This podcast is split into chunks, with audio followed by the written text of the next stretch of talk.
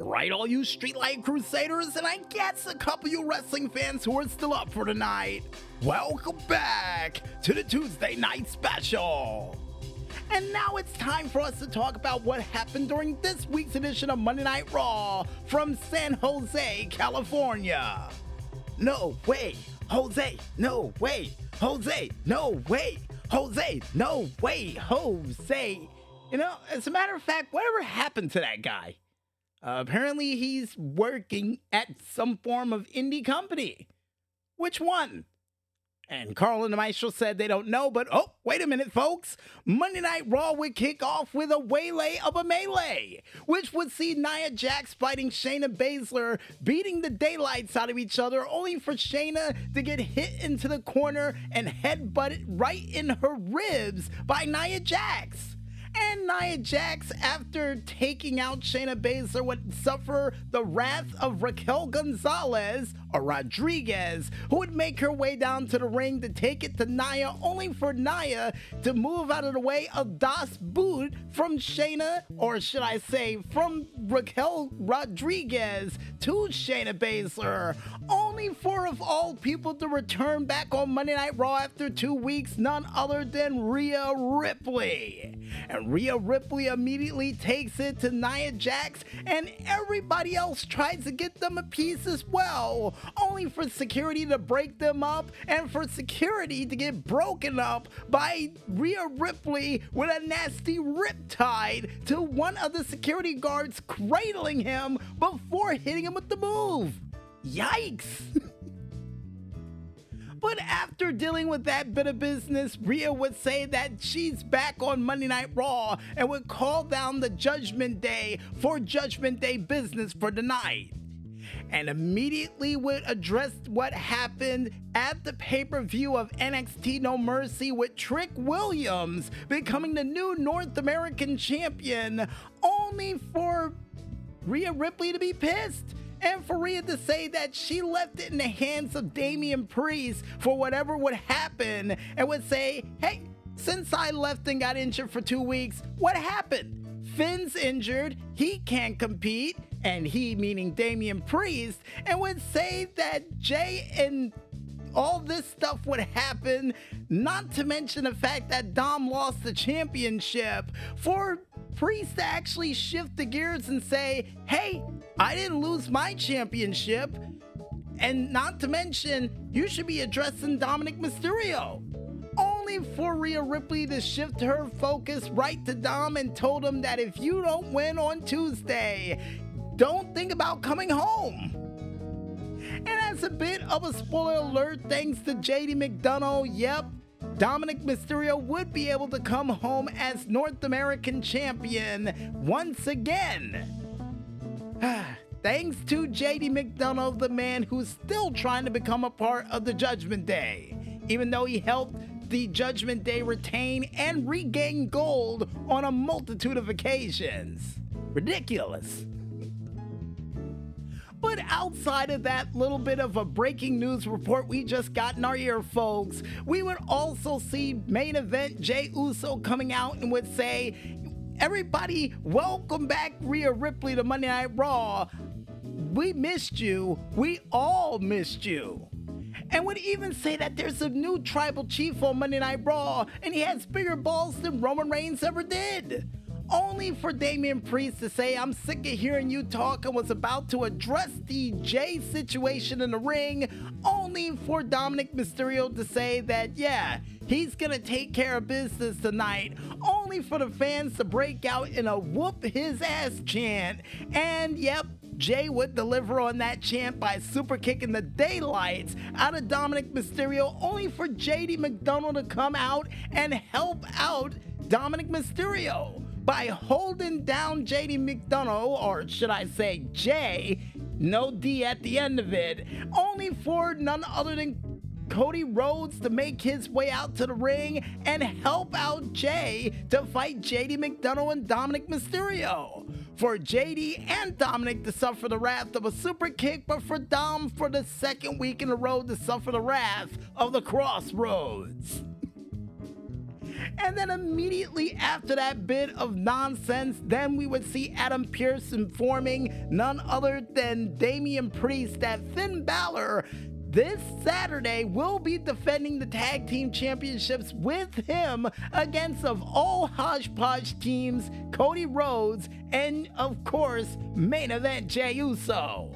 And Cody Rhodes would say later on that night that he had no intention to tag with them. But at the same time, with the Judgment Day around here with a pack of hyena mentality, they look to put an end to it at Fastlane. But at the same time, notice that they're going to be going to SmackDown this week.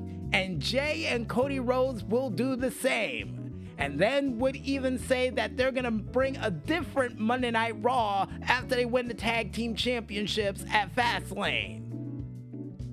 And fast forward to later that night in the Judgment Day camp, Damian Priest, who would get pissed off about what's been going on, would get some helpful advice from J D McDonagh, trying to use this to divide and conquer the team of main event Jey Uso and Cody Rhodes, seeing the fact that Sami Zayn and Kevin Owens did everything in their power to try to win the tag team championships, only to see Jey Uso, who just swoops in and gets a title shot and looks to use that against them. For Damian Priest to really say, all right, I will. But besides that bit of plotting and scheming and fighting that would take place to kick off Monday Night Raw, we would go into our first match of the evening, which would see none other than the Alpha Academy going one-on-one against Ludwig Kaiser and Giovanni Vinci of Imperium. And during this match, we would see a nasty as all hell clothesline by Vinci to Chad Gable out of a kick counter for Kaiser to get the two due to the fact that he tagged himself in. Only for Chad to hit a deadlift German suplex leading into an Otis discus clothesline, back elbow to Vinci, and even an exploder suplex to Kaiser and a world's strongest slam out of flight to Vinci, leading directly to the caterpillar to Kaiser. But unfortunately, this match will come to an emphatic end for the Alpha Academy after an avalanche fallaway slam would get blocked by Vinci grabbing the legs of Otis, giving Kaiser enough of a chance to pull off the Kaiser kick, which was a running enziguri that we're going to call the Kaiser kick, for Kaiser and Vinci to win this match via pinfall. And the next thing to take place on Monday Night Raw would see big time Bex on N X T on the pay-per-view of No Mercy, defending the championship under Extreme Rules against Tiffany Stratton successfully, and at the same time getting eleven stitches in her arm after what happened during the match, which did look gruesome, for the match for Tegan Nox to get postponed. Only for Chelsea Green to say, you should be glad it's postponed. And you should be even gladder because you're not championship material. And then we would see Tegan Nox say, you know what, to prove that I am championship material, how about I fight you tonight? Only for Adam Pearce to say, you know what, that's a great idea. And now it's official. And as we fast forward forward into the night, folks, we go directly into that match between Tegan Nox and Chelsea Green, with Carla the Maestro with a confused look on their face, but to tie things together, we decided to warp ahead of time. And during this said match, to kick things off literally and figuratively, Chelsea Green would hit a nasty pump kick right to the face, but would gallivant and taunt way too much and would suffer the wrath of the Monday Night Special, aka the small package, by Tegan Nox for near fall. Only for Tegan Nox to come back with an elbow strike right directly to the face. Only for Piper Niven to get involved. Only for Natalia to come out in the corner of none other than Tegan Nox. And would that help her get a leg up on the competition? Why, yes. Yes, it would. Because then immediately after that, we would see Tegan Nox hitting a nasty molly-go-round and then hitting the shiniest of wizards to win this match via pinfall. only for Natalia to celebrate with Tegan Nox after the match was over and for her to hold her hand up in victory. And at the same time, the only reason that's happening, folks, is because Natalia would get some newfound respect for Tegan Nox stepping up to the plate, but at the same time, I got a feeling has some more devious intentions in regards to none other than Big Time Bex and that N B X T championship that she's holding. And no, I don't call it that, folks. That's what they do in N X T. And the next thing to take place on Monday Night Raw to bring things back to normality or back into order would see none other than Bronson Reed going one-on-one against Cedric Alexander.